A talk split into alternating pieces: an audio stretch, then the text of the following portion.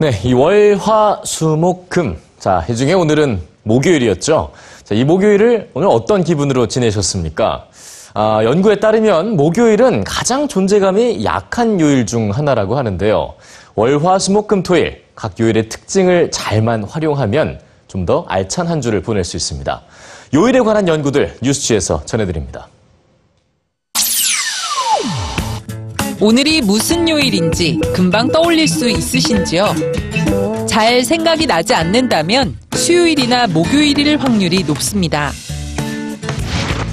각각의 요일이 사람들에게 어떻게 인식되고 있는지를 밝힌 최신 연구에 따르면 오늘이 무슨 요일인지를 묻는 질문에 월요일과 금요일엔 해당 요일을 금세 알아맞혔지만 화요일, 수요일, 그리고 목요일엔 많은 사람들이 요일을 혼동했습니다.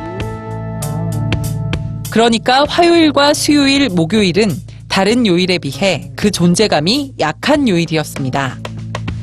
그러나 존재감이 약한 수요일은 가장 위험한 요일이기도 하죠. 다른 요일보다 좀 더 조심해야 합니다. 5년간 업무 중 사고를 당한 영국 직장인 1000명의 통계를 분석한 결과 수요일의 사고가 다른 요일의 두 배를 넘었습니다. 아파서 병가를 내는 사람도 수요일에 가장 많았죠.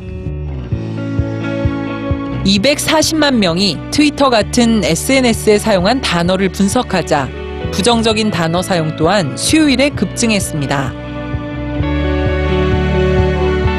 그렇다면 주말의 즐거움이 끝나고 다시 한 주를 시작해야 하는 월요일은 어떤 존재일까요? 사람들은 월요일의 우울함 속에서 새로운 한 주를 시작할까요? 예상과는 달리 월요일은 의욕 상실과는 거리가 있어 보입니다. 건강에 대해 가장 높은 관심을 보이는 날이기 때문이죠.